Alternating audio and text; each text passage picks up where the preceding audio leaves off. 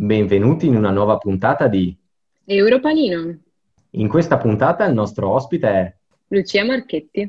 Benvenuta Lucia. Come Grazie stai mille. innanzitutto? Ma tutto bene, grazie ragazzi. Voi? Noi stiamo bene. Giacomo? In forma, grazie. Iniziamo molto tranquilli, giusto per introdurre chi sei, di che sezione fai parte. Ok, allora, come ho già detto, io sono Lucia Marchetti, eh, sono iscritta alla GFE dal 2016, mi pare, e sono della sezione di Pavia.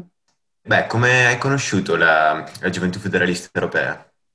Allora, io ho conosciuto eh, la GFE tramite il progetto scuole ehm, della Lombardia e della sezione di Pavia in particolare, grazie a due lezioni tenute da Luisa Tromellini, che è anche segretaria nazionale del MFE, e di Anna Costa, del regionale Lombardo. Lombardo, scusatemi. E secondo te cos'è la GFE? Allora, eh, la GFE, ehm, intanto, se vogliamo partire da cose banali, ehm, un movimento completamente diverso rispetto ad altre giovanili eh, di partito o associazioni, perché è un'associazione di giovani che si occupano eh, di costruire sostanzialmente il futuro, quindi di fare eh, politica su un futuro da, ancora da costruire e su una realtà ancora eh, da immaginare. E com'era l'ambiente intorno a te quando sei venuta a conoscenza della Gioventù Federalista Europea? Ambiente politico No, l'ambiente in, in cui stavi vivendo. Eh, eri a scuola, immagino, in quel Beh, periodo. sì, ero in, in quarta superiore e quindi insomma avevo, avevo un contesto, diciamo, scolastico anche abbastanza aperto, perché appunto è grazie alla mia professoressa di storia che era in contatto già con il movimento federalista che sono riuscita anche ad, ad accedere insomma a questo tipo eh, di formazione e di informazioni. Quindi era un ambiente fertile, poi in particolare mh, la città di Pavia penso che offra molte opportunità se si è federalisti o comunque europeisti di poter approfondire anche queste tematiche. E che, beh, noi non siamo pavesi, quindi non sappiamo che opportunità può offrire Pavia come città da questo punto di vista. Beh, da questo punto di vista, sicuramente c'è una grande rete anche appunto di professori eh, del liceo che sono, sono in contatto con il movimento federalista e eh, gli stessi appunto militanti poi del movimento federalista e dei, dei giovani federalisti sono molto impegnati appunto nei progetti con, con le scuole e anche una collaborazione anche lunga con il comune di Pavia e tramite eh, la Fondazione Albertini anche per l'organizzazione del seminario di Desenzano che normalmente si, si svolge tutti gli anni a maggio e che raccoglie appunto gli studenti del liceo che hanno seguito un percorso di formazione anche federalista. E poi ci sono tutte le possibilità di impegnarsi anche attivamente, ad esempio eh, tramite il nostro foglio per le scuole, dove i ragazzi possono scrivere degli articoli, che si chiama Unius, e lo stesso però a livello universitario, quindi un po' più approfondito, un po' più lungo, si chiama Publius. Ci torneremo, ci torneremo su Publius. Certo. Qual è stata la prima cosa che ti ha stimolato ad entrare all'interno della Gioventù Federalista Europea? Qual è stato il particolare che ti ha coinvolto? Allora, prima di tutto il fatto che fosse un'azione politica eh, non necessariamente eh, indirizzata al, anzi, non evidentemente indirizzata alla conquista del potere. Quindi una forma di mh, attivismo politico quasi eh, disinteressata e fatta solamente, diciamo, per, per l'amore per, nei confronti di un, di un, ideale che è quello della federazione europea no? e anche della, della, fratellanza tra popoli europei. Eh, e questa è una cosa che ovviamente quando mi trovavo insomma ad affrontare per la prima volta Uh, alcune questioni federaliste mi, mi, ha, mi ha attirato particolarmente. E adesso, oltre ad essere stata attirata, sei mm. una che attira, vero? Beh, sì, dai, cerco di fare la mia parte quando posso.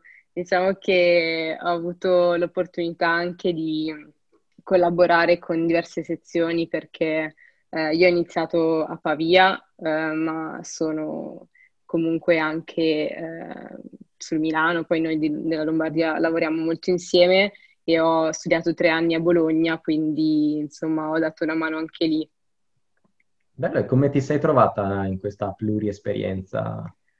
Allora, è difficile, sicuramente, perché eh, uno vorrebbe impegnarsi e dare al massimo ovunque, però chiaramente è abbastanza impossibile. Però comunque devo dire che mi sono trovata bene perché vuol dire che mi sono anche confrontata con più persone, ho potuto fare attività insomma in, in più luoghi e coinvolgere più persone possibile in particolare a Bologna anche a livello universitario, visto che io sono stata anche vicepresidente di un'associazione federalista, però dell'Università di Bologna, quindi un'associazione studentesca. È molto bello comunque. Io volevo chiederti, attualmente come, come giudichi il dibattito politico europeo? Il dibattito politico europeo? Beh, questa è una bellissima domanda, anche molto ampia e soprattutto molto difficile direi che il dibattito europeo in Italia eh, viene percepito poco, secondo me, e viene percepito solamente su questioni non particolarmente appassionanti, eh, direi io. Ad esempio, le questioni eh, MES sì, MES no, eh, recovery fund come, come li spendiamo i soldi, eccetera, eccetera che sono sicuramente questioni importantissime, però ovvio che chi le guarda, insomma, magari per la prima volta si approccia a temi europei e vede dibattere solo di questo, eh, immagino che non sia particolarmente appassionante. Però in generale il dibattito europeo è vivo, è vivo anche su tanti temi come lo Stato di diritto, faccio riferimento ad esempio alle questioni insomma di, di di Polonia e Ungheria. Ehm, ci sono tante proposte che arrivano dall'Europa e che forse vengono discusse poco in Italia, come ad esempio il Next Generation EU, tutte le iniziative sul, sul cambiamento climatico, sulla lotta appunto al cambiamento climatico. Quindi in generale io percepisco il dibattito europeo come vivo, però perché forse sono tra virgolette, un insider, nel senso che cioè, ci sto un po' dietro, ecco. E qua, secondo te, cioè, comunque, essendo un insider, dunque tu lo vedi abbastanza vivo, appunto. Però, sì. come si potrebbe arrivare a parlarne ancora di più, comunque, a chi magari è al di fuori da, da questo dibattito politico europeo? Allora, anche questa è una domanda difficile. Eh, comunque, penso che in generale ci sia tutto un aspetto che riguarda, ad esempio, il coinvolgimento eh, dei giovani no? eh, nel, mm-hmm. dibattito, nel dibattito politico che si ha da affrontare. Come sia meglio affrontarlo, non lo so. Secondo me questo è un problema che va oltre la questione del dibattito europeo e sfocia anche nel dibattito politico in generale, che dovrebbe essere più vivo, dovrebbe essere rafforzato, sicuramente partendo insomma dalla base, dal, dall'istruzione, no? E mm, da tutti quei progetti che si possono fare per avvicinare i giovani anche solo all'essere in grado di andare a cercarsi le informazioni di cui magari vogliono, vogliono sapere qualcosa. Quindi mh, mm, insomma anche un, cer- un, certo punto di vista un'alfabetizzazione riguardo la politica e riguardo come affrontare alcuni temi politici, che sono cose che dovrebbero essere fatte secondo me a partire proprio dalle scuole dell'obbligo, per non parlare dell'università, ecco. Quindi io eh, direi che il dibattito politico europeo per essere rilanciato deve ripartire tantissimo dai luoghi dell'istruzione. Questo. I luoghi dell'istruzione sì, sono un ottimo punto di partenza, ma se pensiamo attualmente al bacino che può coinvolgere, è, è davvero piccolo in questo momento. Dobbiamo pensare che l'informazione adesso, il dibattito pubblico ed europeo naviga su, sui canali televisivi, sul, sulla stampa italiana e forse sì. è, è, è, lì un giudizio da fare, forse. Eh, il giudizio da fare lì è complesso, nel senso che non voglio essere troppo negativa, però eh, secondo me bisogna fare una scelta sul uh, salvare il salvabile. Eh, mi sembra un po' brutto da dire, però mh, mm, ho molti dubbi che, insomma, tramite un'azione che può essere fatta come associazioni a livello non governativo eh, si riesca ad avere un impatto eh, su questi canali anche di informazione, o almeno è molto difficile, ecco, e influenzarli, influenzarli in questo modo. Però sono, sono assolutamente d'accordo, cioè mh, ovviamente noi parliamo di una popolazione che è quella giovane e soprattutto quella che va a scuola effettivamente, che si istruisce, che è sicuramente una percentuale minoritaria. Cioè, ad esempio, sappiamo benissimo in Italia quali sono, insomma, qual è la demografia del nostro paese.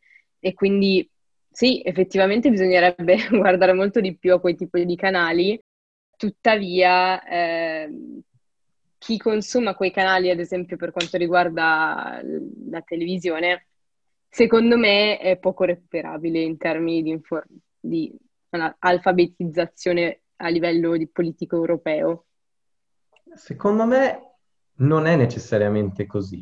Cioè, forse sarebbe meglio portare un po' più di esponenti del, dei, dei, delle nostre sezioni. Anche io mi, mi, viene in mente Giulio Saputo che, che, era intervenuto una volta in tv, in televisione, non mi ricordo bene quale trasmissione però forse vedere mm-hmm. più spesso le facce di noi militanti o dei nostri rappresentanti in quei canali lì, quindi al di fuori dell'istruzione della scuola primaria, forse potrebbe incidere perché comunque sono giovani e c'è una parte di adulti, anche anziani, che nonostante noi siamo giovani, ci possono dare fiducia se ci vedono più spesso. Un po', pensiamo a un paragone un po' come le sardine. Cioè, erano giovani e sono riusciti a coinvolgere comunque non solo i giovani. No, effettivamente su questo hai ragione, anche perché mh, penso che dare dei volti um, a delle idee sia una strada vincente, perché purtroppo eh, se non sei molto visibile, eh, se non sei molto riconoscibile, le persone tendono a farsi idee magari diverse su quello che sei veramente, no? e sulla tua genuinità anche a livello appunto politico. Per quanto riguarda ad esempio l'intervento di Giulio Saputo, me lo ricordo bene, mi ricordo anche che c'è stata una copertura anche abbastanza eh, buona quando c'è stata la marcia a Roma eh, nel, nel, 2017. E, ehm, però purtroppo credo che ci sia poco interesse da parte dei canali di informazione effettivamente ospitare ehm, le nostre voci. Beh, noi comunque sappiamo che tu hai scritto un articolo. Mm-hmm. Se ci vuoi, noi l'abbiamo letto comunque, eh, però se vuoi sì, dire sì. ai nostri ascoltatori di cosa tratta. Allora, ho scritto un articolo eh, insieme a un'altra ragazza che studia all'Università di Pavia, che si chiama Miriam Bonacina e che collabora con Publius, appunto, che è la rivista federalista degli studenti dell'Università di Pavia. Io sono abusiva perché non sono dell'Università di Pavia, ma l'ho scritto lo stesso. E l'articolo riguarda sostanzialmente le nostre prospettive per quanto riguarda le relazioni transatlantiche all'indomani appunto dell'elezione di Joe Biden come presidente degli Stati Uniti d'America. Ovviamente non ci siamo lanciate in voli pindarici eh, per quanto riguarda l'analisi geopolitica di, di tale evento, perché oggi come oggi abbiamo sicuramente degli indizi, ma non possiamo sapere con certezza quello che ci aspetta nei prossimi quattro anni. Eh, tuttavia, mh, il nostro pensiero è abbastanza positivo, in particolare appunto per quanto riguarda mh, le dichiarazioni di Biden sul, sulla collaborazione che vuole avere con i vertici dell'Unione Europea e Io anche... Per... un po' comunque, perché ho una domanda, sì. cioè, scusami, non, so che Figurati. non si... Però dato che ci siamo, cioè noi sappiamo che comunque i rapporti tra Stati Uniti e, ed mm-hmm. Europa nei quattro anni di Trump si erano fatti molto tesi. Sì. E dunque, cioè, secondo te con Biden adesso cosa ci può aspettare? Noi vogliamo invece che ti lanci allora, ehm, mi lancio nel vuoto. Allora, io sono rimasta molto, molto contenta ehm, per quello che so di questi profili, di queste persone, per le nomine che ha fatto Biden, ehm, ad esempio per quanto riguarda il segretario di Stato Anthony Blinken, ehm, anche con John Kerry, eh, che era già stato segretario di Stato e adesso eh, seguirà le questioni per quanto riguarda mh, mm, il rientro degli Stati Uniti nell'accordo di Parigi sul clima. Io eh, sono evidentemente e palesemente una grandissima atlantista, quindi eh, veramente mio, la mia speranza è quella di una ripresa organica e sistematica di, di un certo tipo di rapporti tra Unione Europea e Stati Uniti per quanto riguarda appunto, prima di tutto anche le questioni che riguardano la lotta al cambiamento climatico, perché oggettivamente l'Unione Europea e gli Stati Uniti sono delle potenze che hanno un peso, eh, soprattutto se l'Unione Europea appunto agisce come comunitaria. Per quanto riguarda anche le, la difesa nei confronti delle interferenze russe nelle politiche degli, dei paesi europei e in quella degli Stati Uniti. Quindi, insomma, queste sono un po' le aree su cui io penso che ci debba essere una collaborazione attiva e che, perché no, magari istituisca anche, insomma, degli organi, degli organi comuni o che agisca in quelli che già esistono. Per esempio la Nato? Per esempio la Nato sicuramente eh, è un tema su cui ci possono essere delle discussioni. Chiaramente l'Unione Europea prima di tutto dovrebbe dotarsi di una sua difesa, altrimenti se non lo pensassi non sarei una federalista europea. Tuttavia ci ritroviamo comunque con la Nato, quindi un'alleanza atlantica che è stata molto indebolita negli ultimi anni da, dalle dichiarazioni e dalle azioni eh, di Trump e questo diciamo è il momento in cui possiamo vedere se effettivamente questo tipo di organizzazione è veramente un'organizzazione obsoleta oppure se la Nato effettivamente può fare qualcosa ancora per gli Stati Uniti e per l'Unione Europea. Quindi credi che Biden si attiverà di più all'interno della Nato? Sì, ma... chiederà comunque lo stesso un impegno eh, maggiore all'Europa, ritengo.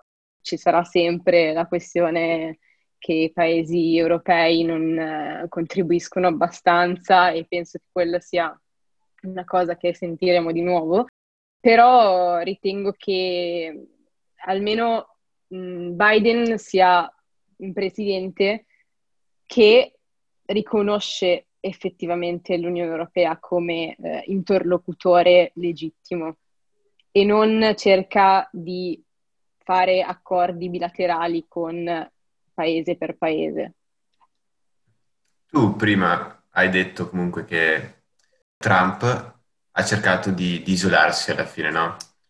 Sì. Poi noi comunque sappiamo che Trump è il presidente che ha fatto risorgere negli americani l'America First alla fine della fiera. Quindi io volevo chiederti, cioè secondo te com- come farà Trump, scusami, Biden a mediare con quella parte della popolazione che comunque è rimasta in un'ottica più populista, più nazionalista, anche proibizionista. Eh, questo è un problema, infatti lo dicevo anche nell'articolo e probabilmente è per questo che mi hai fatto questa domanda. Esatto. Eh, cioè che oggettivamente Biden ha vinto con la sua grande maggioranza per quanto riguarda eh, i grandi elettori.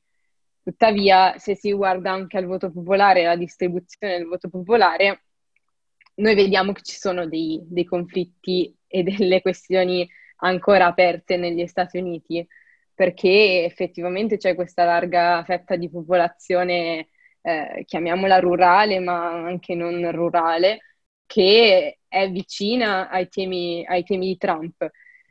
Quello che mi chiedo io è se effettivamente non sia una vicinanza più dettata da altre politiche eh, interne piuttosto che quelle di politica estera. Non lo so, non sono sicura riguardo ciò. Io penso che sicuramente non ci sarà una grandissima rivoluzione nei prossimi mesi eh, sulla, sulla politica estera americana. C'è anche appunto il grande scoglio della maggioranza al Senato e, e quindi un certa, una certa tendenza, secondo me, anche a essere abbastanza timidi eh, riguardo i cambiamenti di policy. Tuttavia, io vorrei sperare che questo sia superabile se effettivamente Joe Biden terrà la sua promessa di essere un presidente non necessariamente solo democratico, ma un presidente degli Stati Uniti d'America e si farà appunto apprezzare magari più largamente dalla popolazione. Però queste sono anche questioni legate alla politica interna americana e alla fiducia che avranno i cittadini nei suoi confronti. Sì, cose che vedremo solo col tempo comunque. Sì, sì, sì. Certo, bisogna aspettarsi che una parte dell'elettorato di Trump comunque venga incontro a, a, all'idea di Biden. Sì, cioè bisogna aspettarsi un'opposizione. Non, non so dirti quanto questa opposizione peserà sui temi di politica estera. Io non credo che ci siano tantissimi elettori, diciamo, di Trump così tanto interessati alla politica estera da fare grandi rivoluzioni se, la, se l'America si riavvicina all'Europa, ad esempio. Però anche qui staremo a vedere, staremo a vedere sostanzialmente. E secondo te adesso con Biden i singoli stati europei come cercheranno di interloquire con lui? Allora, sicuramente all'interno dell'Unione Europea ehm, abbiamo dei paesi che sono più propensi al parlare all'unisono, quindi a parlare come un unicum, e paesi che invece cercano una disgregazione e cercano appunto più indipendenza a livello di, di politica estera. Abbiamo visto tutta una tarantella molto simpatica eh, all'indomani delle elezioni e nei giorni successivi, cui si andava a vedere insomma chi aveva già fatto i complimenti e le congratulazioni per le elezioni di Biden e chi invece diceva ah no, beh no, aspettiamo un attimo a vedere. E questa cosa, secondo me, a livello di Unione Europea è problematica. È molto problematica perché dimostra che ci sono delle tensioni anche geopolitiche all'interno di chi vuole stare più vicino all'asse appunto transatlantico e chi invece tende da altre parti. E quindi io vorrei sperare che mh, più paesi possibili accolgano ad esempio l'appello di Macron che ha lanciato in una recente intervista, tra l'altro molto, molto bella, di agire effettivamente come Unione Europea e di dialogare come un insieme unico con gli Stati Uniti. Secondo te comunque la sconfitta di Trump potrebbe portare anche una nuova wave, anche, permettetemi il termine, anche qui in Europa, meno nazionalista e meno populista. Potremmo anche noi cavalcare quest'onda? Allora, io lo spero perché eh, ricordo bene come è stato nel 2016-2017 quando è stato appunto prima eletto Trump e poi c'è stata diciamo la grande onda di populismi anche in Europa. Io spero che questo trend si riproponga al contrario anche, anche oggi. Quindi che il fatto che mh, Joe Biden abbia vinto negli Stati Uniti d'America dimostri al resto del mondo, in particolare all'Unione Europea e all'Europa, che quello è il modello vincente e che non è appunto eh, l'isolazionismo e il protezionismo su vari, su vari ambiti a essere il modello vincente ma che sia il modello multilaterale e quello espresso appunto da, dalle democrazie. No, onestamente è un, c'è un sentore che mi auguro anch'io perché comunque anche noi ci siamo accorti, soprattutto nell'ultimo periodo, che cioè come due stati come Ungheria e Polonia, molto nazionalisti, populisti, che appunto no, non rispettano neanche lo Stato di diritto, abbiano messo il diritto di veto per il Next Generation EU. Comunque a noi, cioè, a noi europei, ma a tutti gli europei farebbe molto, molto comodo. Quindi me lo auguro eh, sì. fondamentalmente. Sì. sì, sì, sì, sì, assolutamente. Cioè, penso che sia in generale un, un, sentimento condiviso, ma poi voglio dire anche in Europa noi abbiamo avuto anche l'esperienza, no? anche portata dal, dalla pandemia da Covid, eh, del fatto che le cose eh, non si possono affrontare da soli. Eh, non si può pensare di sconfiggere una pandemia come Stato nazionale, come non si possono pensare di fare grandissimi eh, disegni di politica, politica estera o disegni anche di politica economica, appunto come Stato nazionale e singolo. Vi ricordate quattro anni fa alcuni federalisti c'era una parte che pensava che l'elezione di Trump avrebbe portato più indipendenza all'Europa e avrebbe avuto l'opportunità di finalmente unificarsi un po' di più. Quindi, dopo quattro anni di Trump, mm. secondo te l'Europa è più unita o meno unita? Secondo me non c'è stata questa grandissima spinta, devo dire, ehm, proprio perché purtroppo eh, il trumpismo, se vogliamo chiamarlo così, insomma, come, come modello istituzionale, come modello di, di politica populista, ha avuto il suo effetto anche in Europa con la paradossale creazione di, di, di populismi sovranazionali che sono veramente il, il prodotto di, di, delle tenebre per quanto mi riguarda. E quindi purtroppo è stata minata al suo interno, l'Unione Europea non, non è stata in grado di, di prendere quel, quello slancio, l'ostilità di, Trump non, non ha fatto bene all'Unione Europea e secondo me non le ha fatto raggiungere quell'indipendenza che, che si sperava. Secondo me l'Unione Europea sta meglio se dall'altra parte dell'Atlantico c'è qualcuno che collabora e non che qualcuno che rema contro. Ci sta, anche perché dall'altra parte, come hai detto prima, non dico che sia una sorta di guerra fredda 2.0, però abbiamo un'altra dimensione, un altro modello proprio di, di gestire la politica e l'economia che è il modello quello russo. Certo, certo, assolutamente, ma poi è un, un'osservazione magari banale che faccio io a livello storico, ma eh, secondo me mm, l'Europa ha fatto i più grandi passi in avanti appunto quando aveva un interlocutore che la riconosceva come, come tale, la riconosceva come un'opportunità appunto nel, negli Stati Uniti. Perché questa, questa partnership c'è, questa relazione c'è, c'è anche questa storia comune anche da un certo punto di vista.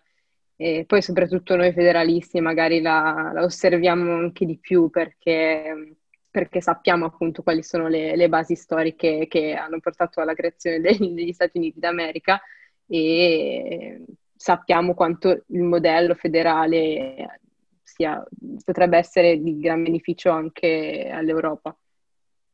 Tra l'altro, cioè, mi, mi aggancio a, questo, a questa piccola parte del discorso, è quasi paradossale, assurdo che cioè, in uno Stato, appunto, come hai detto tu, con questo sentore federa- federale come gli Stati Uniti d'America, vengano elette determinate persone, determinati personaggi come appunto Trump, che abbiamo visto mm. come si è rivelato alla fine. Cioè, cosa, cosa ne pensi di questa cosa? È, ehm, è che loro vivono il nazionalismo, secondo me, eh, in un modo molto diverso da, dal nostro. È un nazionalismo identitario ma che si basa su, su altro. Um, il nostro purtroppo in Europa secondo me è, è, molto più forte e quello americano in realtà porta sì a, a una politica che richiama l'America First, eccetera, eccetera, le cose che, mm. che conosciamo. Però um, ha dei, dei risvolti particolari eh, il modello di nazionalismo, tra virgolette, o comunque di forte patriottismo che c'è nel, negli Stati Uniti d'America è un elemento che unisce in un certo senso, magari in modo anche molto negativo, se, se si va a guardare ad esempio alle questioni razziali e a tutti i problemi mh, interni americani in questo, in questo senso, mentre il nazionalismo europeo, il patriottismo in Europa tende a dividere. Fine prima parte. Grazie per aver ascoltato fino a qui. Se non l'avete fatto, seguiteci sulle pagine social e visitate il sito web della Gioventù Federalista Europea. Europanino. L'episodio continua. E Lucia, cos'è che studi di bello? Allora, io mi sono laureata il mese scorso in storia contemporanea, appunto all'Università di Bologna, e adesso studio politiche per la cooperazione internazionale allo sviluppo uh, all'Università Cattolica a Milano. Come ti sembra? Mm, mi sembra mm, bello, tra l'altro è, è, un corso che mi permette anche di, di, di approfondire questioni che mi sono utili secondo me anche come come militante federalista ed è una cosa che, che io tengo sempre molto, molto viva nella mia testa anche quando mi approccio allo studio appunto delle materie universitarie.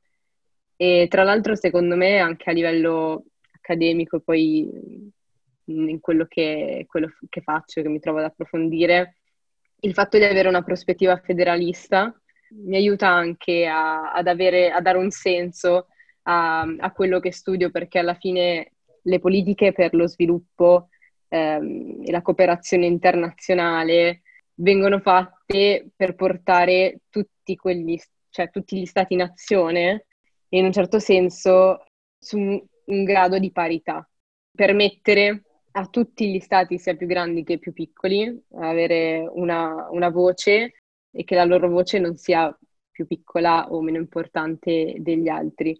E questo secondo me è un aspetto fondamentale quando poi si va a parlare di modelli federalisti e di implementazione di modelli federalisti, ad esempio nel, nell'Unione Africana, eh, ma nella stessa Unione Europea o in Asia, eccetera, perché purtroppo esistono ancora delle grandi disparità eh, nel mondo e non si può pensare di costruire una federazione regionale, ma molto di più una federazione mondiale se persistono queste disuguaglianze.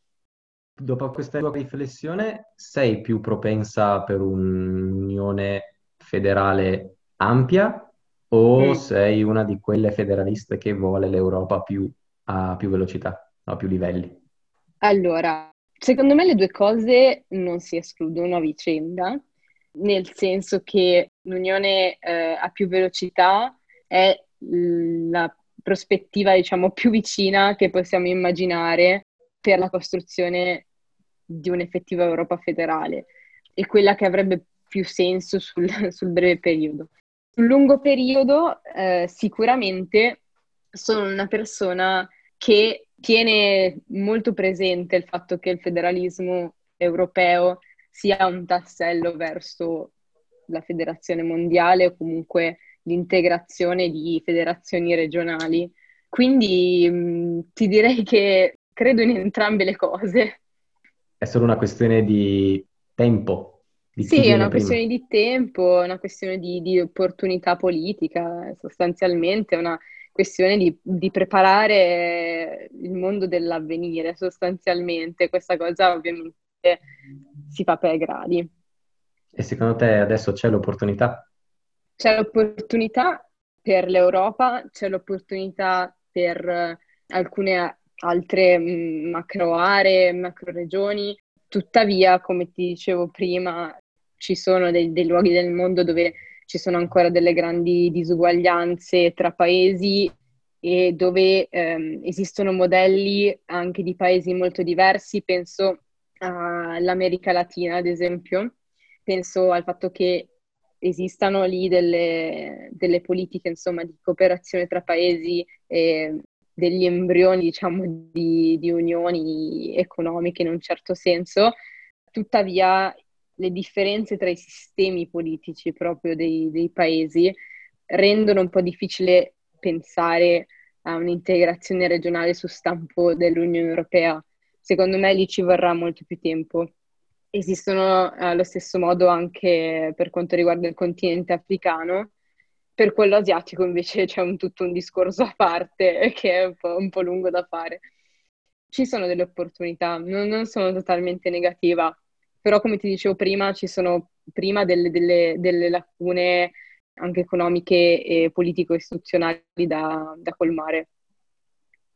Posso chiederti, so che hai appena detto che è un discorso molto lungo, ma io sono un po' ignorante dal punto di vista, da quel punto di vista lì, quindi posso chiederti come me lo riassumeresti in maniera breve o lunga? Mm-hmm. Insomma. No, meglio breve, meglio breve perché non sono una grandissima esperta ancora. Ti direi che l'Asia in questo momento Ehm, intanto l'Asia è grandissima, questa sembra una grandissima banalità da dire, però effettivamente l'Asia è un continente vastissimo che include al suo interno anche lì sistemi politici ed economici totalmente diversi. Ora come ora le relazioni che ci sono tra i paesi sono principalmente di stampo economico, quindi le cooperazioni che ci sono sono cooperazioni come si suol dire, sud-sud, tra paesi considerati del sud globale, che riguardano degli aiuti, principalmente economici, che vengono scambiati tra di loro. E questo è un disegno principalmente cinese.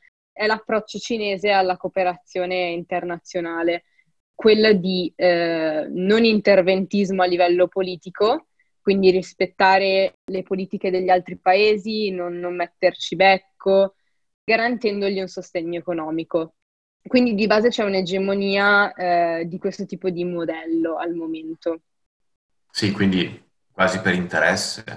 Sì, mh, mm, sostanzialmente è l'interesse cinese di avere dei, dei, dei paesi che gravitano intorno alla, alla, sua economia. Ricordo che pochi giorni fa è stato firmato un accordo commerciale la cui sigla è RCEP se non sbaglio, in cui sono inclusi una marea di paesi asiatici, tranne l'India che si è opposta perché l'India è l'unico baluardo contro eh, il monopolio cinese in Asia al momento. E sì, riguarda sostanzialmente la politica estera cinese eh, di tenere degli, degli, questi piccoli, tra virgolette, stati alleati intorno a sé. Beh, intanto ti faccio i complimenti perché hai una conoscenza generale che fa, cioè, invidio personalmente.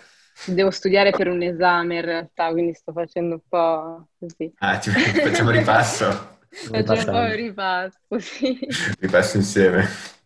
Comunque appunto questo modello di centralizzare degli stati satelliti, sì, eh. è, diciamo che è l'Unione Europea l'unica forma che non vuole formarsi tutta una serie di stati satelliti, ma è l'unica entità che cerca di unificare senza creare un'entità superiore nel, senso, nel vero senso della parola, nel senso lei sta sopra tutto. Sì, egemone. È, è la differenza mm, sostanziale tra la politica, diciamo, occidentale e la politica orientale degli ultimi, degli ultimi anni. Cioè che la politica mm, orientale in cui appunto l'egemone è la Cina e che vuole anche ovviamente acquistare un ruolo egemone in generale a livello politico mondiale, non solo nell'area asiatica, ha degli altri temi. Sostanzialmente l'Europa ehm, guarda effettivamente al, al rispetto eh, dello Stato di diritto, di, di alcune norme per quanto riguarda la tutela dei diritti umani eccetera. Invece l'area asiatica sta spingendo tantissimo eh, sull'economia e sta spingendo tantissimo sull'innovazione e sul eh, soft power soprattutto e quindi necessariamente adotta un modello di azione diverso. In Italia si tende a dire in Europa ci conviene fare questo, ci conviene comportarci così, non c'è un vero approccio propositivo nei confronti dell'Europa? C'è un approccio, diciamo, di quello che posso portare a casa per, per, il, per, il, diciamo, per gli italiani che sia sostanzialmente quello che mi va bene dell'Unione Europea, cioè prendo questo che mi va bene, quello che non mi va bene non lo prendo, senza una visione seria di lungo periodo. Ecco, questo sostanzialmente. Sì, siamo degli sfruttatori che si accontentano. Sì, eh. voglio dire, per fortuna non siamo ai livelli di, di Polonia e Ungheria, sì, sì, ma anche, per, ma anche per, per, la storia che ha avuto l'Italia nel processo di integrazione europeo sarebbe una sconfitta per tutti a livello europeo se l'Italia si mettesse a fare le storie che fanno que- questi altri paesi qua. Però sicuramente mh, si è perso negli ultimi decenni, forse anche per il fatto che siamo stati insomma, uno dei paesi anche più, più influenzati dal, dalle crisi economiche, Quest, questo senso di essere protagonisti del, del processo di integrazione europea. Sembra quasi che noi lo stiamo subendo, quando in realtà siamo stati quelli che forse lo hanno vissuto di più nel, nel primo periodo, no? Nel primo periodo della costruzione europea e poi anche penso ovviamente al contributo dei federalisti italiani per la causa. Eh sì. Su questo dovremmo prenderci un po' più di responsabilità come italiani. Sì, si parla sì, sempre sì. di essere italiani, no? Sì, beh, comunque alla fine se guardiamo il contesto politico italiano potrebbe anche andarci peggio. Potremmo sul serio essere al posto della Polonia o dell'Ungheria. Sì, è vero, perché... certo, però non dobbiamo accontentarci, quello senza ombra di dubbio. Certo. Certo, certo, sono eh, secondo me adesso stiamo percorrendo un filo sospeso in cui è molto facile cadere, dobbiamo essere molto attenti, secondo me. Sì, sì, sì. Beh, guarda. No, beh, noi, noi, come cittadini italiani, come cittadini che si interessano, insomma, di, di Europa e che si interessano di politica in generale, sì, dovremmo, dovremmo spingere, questa è un'attività che secondo me come federalisti facciamo già egregiamente, ma che dovremmo ulteriormente implementare se ne avessimo le forze, eh, di effettiva influenza di, di, quelli che sono i nostri rappresentanti eletti e di quello che è effettivamente poi il governo. Bisogna, bisogna far capire che c'è un, una parte della popolazione che ce l'ha una visione molto, molto precisa di quello che dovrebbe essere il progetto europeo e, e che non siamo tutti qui perché subiamo le scelte che hanno fatto i nostri predecessori politici, i nostri rappresentanti di prima, ma perché ci crediamo veramente. Bene, torniamo sereni e volevo chiederti, nella tua militanza della GF, quali mm. sono stati i tre momenti migliori, la top 3? I tre momenti migliori. Allora, questa è anche molto... devo, devo, scavare un po' nella memoria. Allora, secondo me qui s- sarà un po' come eh, io professione mitomane, nel senso che eh, uno dei momenti più belli, eh, sicuramente per me anche soddisfacenti, ehm, è stato quando ho fatto la mia prima relazione come federalista al, al seminario di Desenzano, che era una relazione su, su Jean Monnet. No, infatti mi dispiace fare la mitomane e di, di parlare di, di, me di quello che faccio io, però sic- sicuramente è stato un momento importante perché è stato eh, un po' come il passare dall'altra parte, no? Io prima avevo ascoltato sempre i miei compagni federalisti più grandi, con più esperienza, eccetera, eccetera, trasmettermi tante cose e per la prima volta invece poi ero io a, a trasmetterli a qualcun altro. Un altro momento bellissimo sicuramente è stato quello del, del seminario di, di Ventotene, che, a cui ho partecipato nel 2018 e anche quella è stata effettivamente un'esperienza molto bella a livello formativo, ma anche per, per tutto il resto, per, tutto, per, tutta la storia insomma, che, che riguarda Ventotene e, e, anche per il divertimento, perché alla fine, vabbè, cioè, senza girarsi intorno, senza girarsi intorno, senza fare queste costruzioni sulla formazione, eccetera, ci si diverte anche molto. Sì, sì ci divertiamo è... anche noi federalisti, insomma. Esatto, esatto, non siamo sempre solo a fare seminari, sempre solo a seguire le cose, i convegni, ogni tanto facciamo anche noi qualcosa di divertente. E poi forse un altro momento che è stato molto importante per me, anche se non riguarda strettamente la GFE, ma riguarda Issue, che è, è appunto la, l'associazione che, che, avevo a Bologna eh, di studenti federalisti. Eh, quando siamo andati a Bruxelles l'anno scorso, siamo riusciti a organizzare un viaggio per 25 studenti dell'Università di Bologna e li abbiamo portati a Bruxelles eh, non solo a bere birra e a mangiare patatine, anche se è un aspetto importante anche quello, ma anche insomma conoscere da vicino quali, quelle che sono poi le istituzioni che al momento ci sono in Unione Europea e quello è stato un momento secondo me molto bello e molto soddisfacente per noi organizzatori sicuramente. Bene ragazzi, anche per questo episodio siamo alle conclusioni. Ringraziamo la nostra ospite di oggi, Lucia Marchetti, per essere venuta online con noi a fare questo dibattito e questa discussione interessante. Se non lo fate già, iscrivetevi alle, vostre, alle nostre pagine social e grazie per l'ascolto. E se questa idea di podcast vi piace, mi raccomando, condividete con le amiche e gli amici. Ah. Diciamo Ciao Lulu. Siamo tornati. Ciao Lulu. Aspetta Secondo che, ci... che stacco la... il recording, se no. La Bruxelles è famosa per le... ci no, sarebbe effettivamente, ci sarebbe effettivamente. No, sì, a Bruxelles fanno mm, delle patatine che tra l'altro io non ho mangiato perché mm, io sono vegetariana e loro friggono le patatine nel grasso del maiale quindi... Oddio, non lo sapevo. Sì. Neanche io lo sapevo. Sì, sì. Ma solo a Bruxelles sì, o in tutta, tutto il Belgio? No, no, a Bruxelles, a, almeno da quanto so io a Bruxelles, cioè sono proprio le patatine tipiche di, della città. Ok.